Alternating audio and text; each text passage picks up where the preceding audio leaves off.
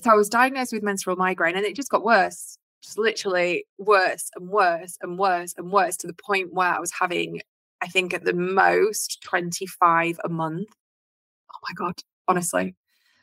Terrible. So I tried every medication under the sun. When they originally diagnosed me, and when I was only having about five a month, they gave me this medication and it literally changed my life. I nearly kissed the doctor. I told her that it's like winning the lottery. And I think when it's some when a medication changes your life to the extent where you can go and do the things. So like if my husband was away and I had a migraine and I had to pick the kids up from school, I could take the tablet. I wouldn't feel great.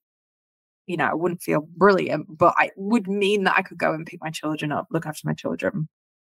Life changing. And then yeah, they just got worse and worse. And then I found myself asking for more tablets. And that was a telltale sign. I was running out of the meds they kept increasing the number and then it was like hang on a minute no so i'm very very happy to share that i've been having botox for migraine and it is working Hey there, welcome to the Jobs for Women podcast, where we empower and uplift women to succeed and thrive in their professional life whilst looking after their well-being. In this podcast, we'll be discussing the issues and challenges faced by women in the workplace with particular focus on gender equality. We believe that every woman deserves the opportunity to excel in her career, regardless of her gender. And we're committed to helping women break through the barriers that hold them back. Join us every week as we hear from experts, share stories, and give advice.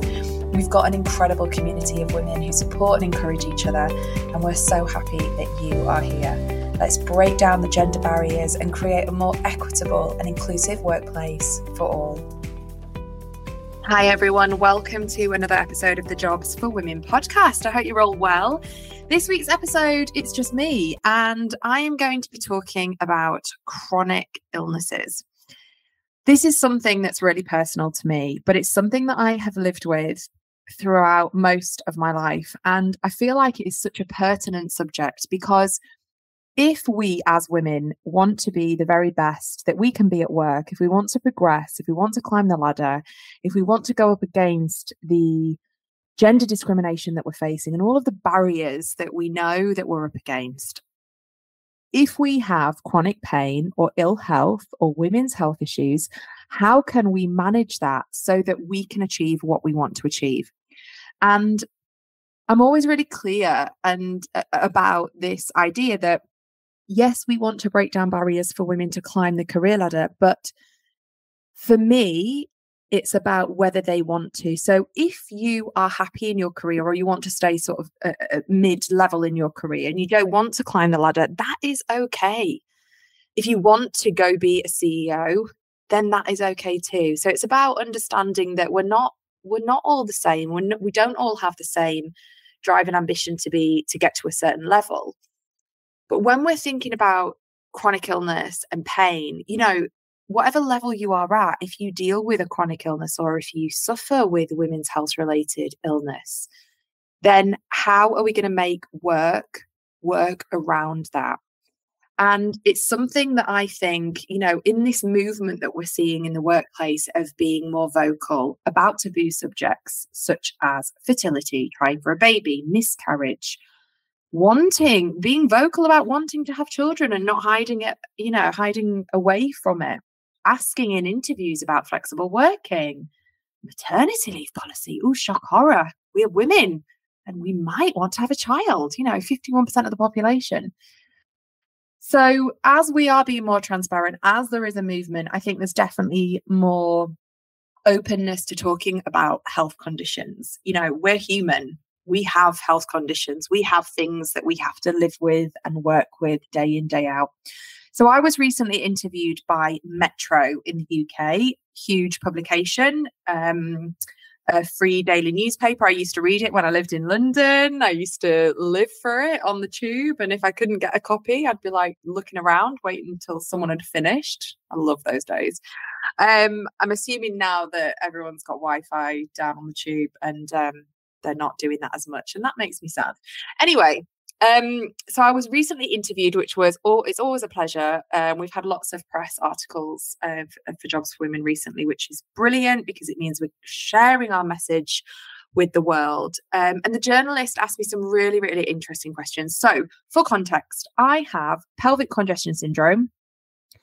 For years, the doctors thought I had endometriosis. I have suffered with my periods from the word from the get go. I started my period, I remember having the day off school. So I've always had really heavy, very painful periods. Um, and yeah, they just presumed because of the pain levels that it was endometriosis. Um, I had like scans, uh, but I didn't have a laparoscopy for, to get a diagnosis until a couple of years ago. So let's think about this. I have just suffered all through my 20s, in the early stages of my career. I just had to crack on. In the early stage of my career, I worked in PR and marketing in London. I worked for TV and film companies, lots of events, red carpets, weekend, night, you know, evenings. And if I was on my period, I had to suck it up, not literally, but I had to just get those tablets in me made sure I had all my supplies so that I didn't have any leakage, which was very common. And I had to just crack on. There was no ringing in sick because I had menstruation pain. And I often think now, why did I not ring in sick? Why did I not share that with my line manager? Was it that I didn't want to be judged? That I didn't want them to think I wasn't committed to the job? That I that it would affect my promotion potential? That or that women just weren't talking about it. I think it's a bit of everything. When I think back, you know, on it, if if I worked with women, which I did, you know, they weren't talking about it. Maybe they didn't have it, maybe they did, and we just didn't talk about it. So it was kind of like I just literally sucked it up, cracked on, was in agony. I remember working away in one of my last jobs at 20th Century Fox and being in um being in Cannes and oh gosh, just the pain, agony, really agonizing uh, tummy pain. And then as I sort of got older, this, I mean, I always did get headaches, but then the, the migraine element uh, came in and yeah, it, it, it was hard. It was tough. I remember taking loads of, loads of tablets, you know, really strong cocodamol and nothing helped. And the reason I wanted to record this podcast today is because I know that there are lots of people, men, women, whatever your gender, I know we're here to talk about women, but I know that there's a lot of people living with chronic health conditions and trying to, you know, get through the working day. And the reason I want to record this is because I think we need to be more transparent. I think we need to be honest with our line manager and get over this sort of presumption that we're going to be judged because i know at some organizations you know you are going to be judged especially if you work in a male dominated industry and you go to your manager about a women's health issue, if they're a man, for example, they might obviously not have any understanding, any empathy because they can't understand. But when I shared a post on women suffering with menopause symptoms on Instagram, uh, not Instagram, sorry, on LinkedIn a good few months ago, it was it literally went viral. It was a Guardian article where you know the government had not supported this request for it to be this law to be passed to support women at the workplace. And this really nice man messaged me on linkedin and he just said thank you so much for sharing this. I i've supported my wife but it's it's great to read the comments. It's great to see that this is being talked about um, and how i can sort of educate myself on supporting my wife even more. So that was amazing because it, you know, as a line manager, I know that was a husband, but as a line manager, how can we encourage line managers to empower themselves with knowledge to support their staff, whatever they're working with, whether it's a women's health or chronic health condition? So, yeah, they thought I had endometriosis for years, um, had the laparoscopy. I came round after surgery. The consultant came in the room and I was like, okay. And it was so weird because obviously, when you're having a diagnostic test to see what is going on inside your body, you want it to be good news. You don't want to have, obviously, anything sinister going on. You want everything to be okay. But when the consultant told me that I didn't have endometriosis, I was, I looked at him blankly and I was like, what? I've been in agony for so many years. Is this what? Is is this just like a normal period? Are people literally living like this and are we not talking about it? And obviously, he it was just a short pause, and then he, he he told me what my full diagnosis was. But in that moment, I was so confused with my reaction because I didn't want to have endometriosis, but equally, I wanted to, there to be a reason that I was suffering so badly with this pain every single month. So then he said, You have pelvic congestion syndrome. For those that don't know, that is varicose veins around the pelvis area, which cause severe pain. They're basically like incompetent pelvic veins. So it's sort of the, the blood flow isn't moving in the right way, or it could be congested, like a slow blood flow, and it causes intense pain and not just around the time of the month. It can be any time. Um, just honestly very painful and getting worse and worse. And I st- I have like um marks on my stomach now, which I thought was from the constant use of a hot water bottle over the years. But it's actually like mottled skin, which is a clear symptom of pelvic congestion syndrome. So, you know, as a woman, worked my whole life, I've managed that. But again, the reason to record this podcast is it's like, I want to say to women if you are suffering with a chronic health condition like that, to be open. I want to encourage women to have the conversations because the more we have these conversations, that we are human, we are real, normal people, we have health conditions, we have things that happen in our life ebbs and flows of life that if we are not transparent at work, how are we going to work and be the best? How are organizations going to get the very best out of their employees if they are not supporting them and having this open dialogue? For example, if you have really bad periods, endometriosis, pelvic health condition, whatever, if you are really open and honest with your line manager, could it not be that on that time of the month, potentially, you could have the flexibility to work from home. Yes, that is not applicable for everyone. If you work on a ward, you know, if you work shifts, if you have to be there in person, I know that doesn't work for everyone. But there are a lot of companies that can offer flexible working in terms of working from home. I know for me, when my pelvic congestion syndrome is really, really bad, I have hot water bottle at the front, hot water bottle hot water bottle at the back. I take my medication to reduce uh, my blood flow of my period because I still just have very, very heavy periods.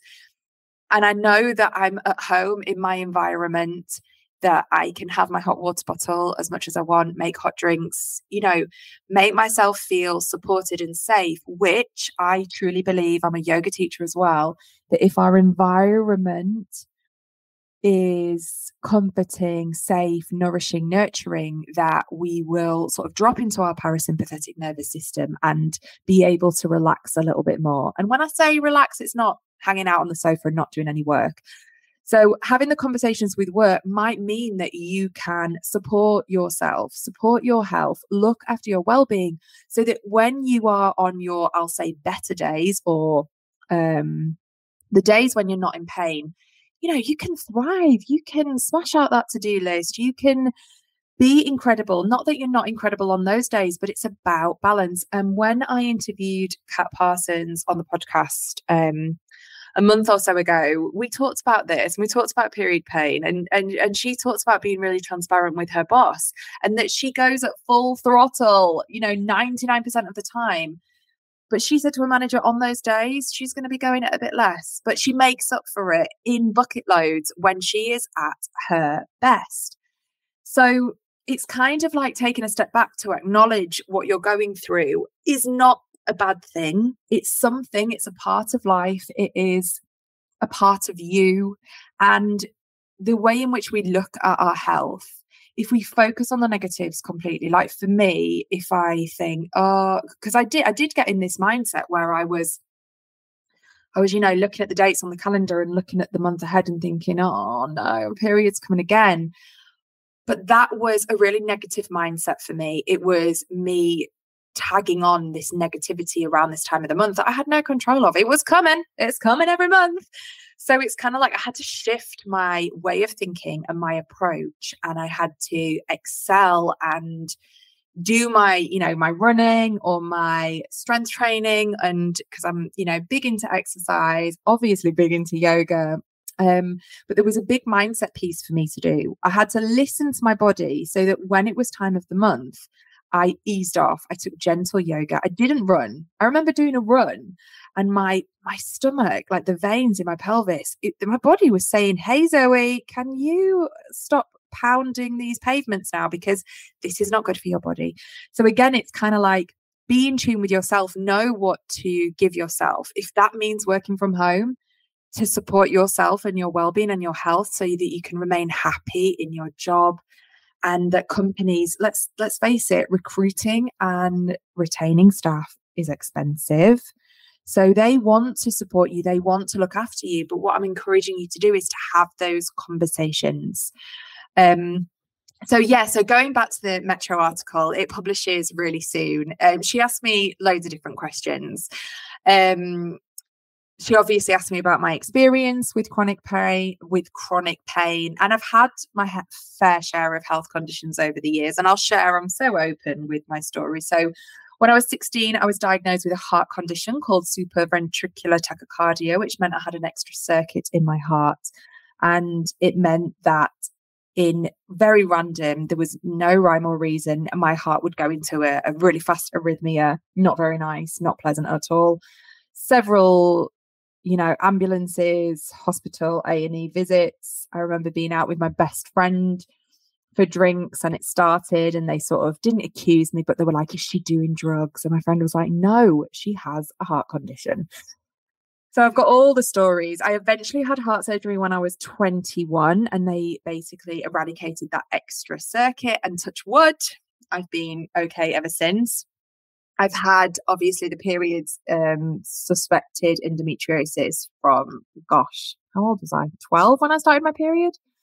So I had that always there. Um, and then when I moved to London, I got married around 27 and high blood pressure runs in my family. Um, it's hereditary. My brothers both have it and I have it. My mum started in her 30s. We're all fit you know, pretty healthy. So it's definitely hereditary. So they detected high blood pressure, uh, went on blood pressure meds, and then they realized it was my thyroid. So I've had hyperthyroidism since then.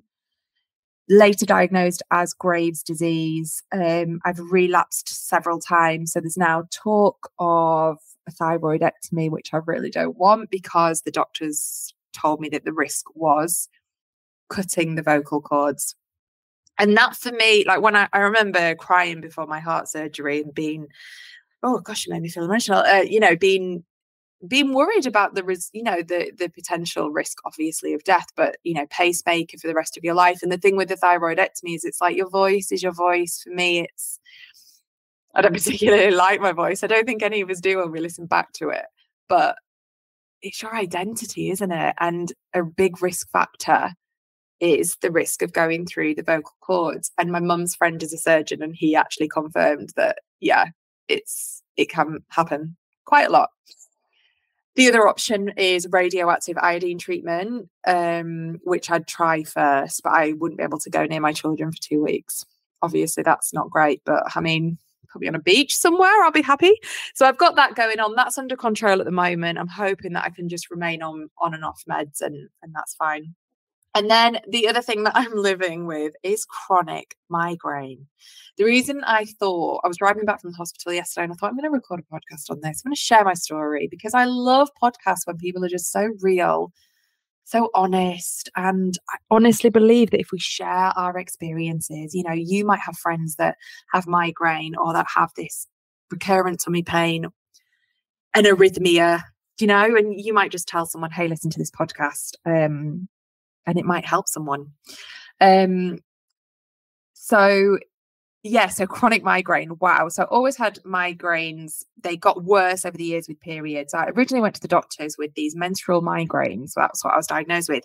Couldn't get out of bed, couldn't look after the kids, dark room, three, four days. Horrific. Would not wish that on anybody. And I am on it. I, I do think when it comes to migraine, neurological, you can't do anything. You can't work. You can't talk and have a conversation because when your head is throbbing, you feel sick, you get, you know, the aura. I get black, I get zigzags and dots right side, left side, and the pain is front. uh, in the temples and at the front of the head. Terrible, honestly, just horrific. Um, so I was diagnosed with menstrual migraine and it just got worse, just literally worse and worse and worse and worse to the point where I was having, I think at the most 25 a month. My God, honestly. Terrible. So I tried every medication under the sun. When they originally diagnosed me, and when I was only having about five a month, they gave me this medication and it literally changed my life. I nearly kissed the doctor. I told her that it's like winning the lottery. And I think when it's some when a medication changes your life to the extent where you can go and do the things. So like if my husband was away and I had a migraine and I had to pick the kids up from school, I could take the tablet. I wouldn't feel great. You know, I wouldn't feel brilliant, but I would mean that I could go and pick my children up, look after my children. Life changing. And then yeah, they just got worse and worse. And then I found myself asking for more tablets. And that was a telltale sign. I was running out of the meds they kept increasing the number and then it was like hang on a minute no so i'm very very happy to share that i've been having botox for migraine and it is working and i i can't tell you how life changing so when i had the medication originally that changed my life the botox injections have meant that I've reduced my migraines from like 25 down to about seven or eight for some of us, especially if you don't have headache, you'd be thinking, what? Botox for migraine? But yes. So, how clever is this? Basically, Botox is like a nerve toxin, as we know, and it paralyzes the muscles in the face. People get it in the forehead. People get it in the armpits, actually, if they have like chronic sweating. So, it paralyzes the muscles. So, the the theory behind the botox in terms of chronic migraine is that the botox blocks the neurotransmitter the pain signal that the brain is you know the, you get the migraine and then the the pain is the it's telling the brain that this this chronic pain in your head this awful migraine and the botox essentially just blocks that pathway so, I mean, you can use Botox for loads of other, you know, in the same principle of blocking this pathway. You can do it for like spasms. Uh, I know it's used in cerebral palsy, uh, bladder pain, lower back pain, neuropathic pain, and, and stroke. But it, yeah, so it blocks the neurotransmitters that carry the pain signal from within the brain. I mean, oh my God. And I remember at the time being so desperate. And I spoke to my consultant on the phone, and I think I was literally I was so desperate. I cannot explain how desperate I was. And he said, Look, Zoe, I'm not supposed to say this, but I, I think it's going to work for you. It's worked for so many of my patients. He thought I was a classic hormone, very, very, um, very influenced by hormones. He didn't think I was just like a case where you can have you can start with chronic migraine and for some people they could have four treatments of the of the botox and it works and goes away. He thinks that, you know, up until I go through maybe menopause, um, I'm going to really suffer. So it's it's like a long term treatment. I had about three sessions and then it started to properly work. And I cannot tell you how it changed my life. And what's really interesting is that it lasts three months and then it wears off. And if my appointment isn't to the date, I get a week or two of horrific migraines. So it's almost like the Botox blocks the pain signals. And then when it wears off, it just starts again, like literally like turning a tap on. So I went yesterday um, and it made me laugh because the the the specialist nurse that was giving me the injection said um, I told her about when it you know when it when it stops working, and and so she gave me extra in the side of my head because that's where I get the the worst pain. And she said, make sure you go home tonight and look after yourself and rest, and you might get sort of fever and a really bad migraine. I went home, took my daughter to the doctors, planned a yoga class, went out and taught. Like, talk about practice what you preach, Zoe. I need to really listen deeply to that and work on that. Um, but I was so grateful for having the treatment. I was just like, I'm, I feel energized and happy to go out and teach yoga. And it always gives me, um, you know, a really nice buzz. My the the the students that come to my classes are just all incredible, and I feel like we have a real transformative class. Lots of grounding work we did last night, coming up to the full moon, um, which is very soon, the flower moon in May. And I left, and yeah, I was tired, and I'd had 32. Did I mention that? 32 injections, and ouch. Let me tell you, it hurts. It really, really, really hurts, especially in the temples. They do the shoulders, the neck, um, all sort of in the hairline. Very painful. But do you know what's more painful? 25 migraines a month. So that is my chronic pain story. It was a pleasure to be interviewed by the Metro to share my story to because I'm really keen to help others.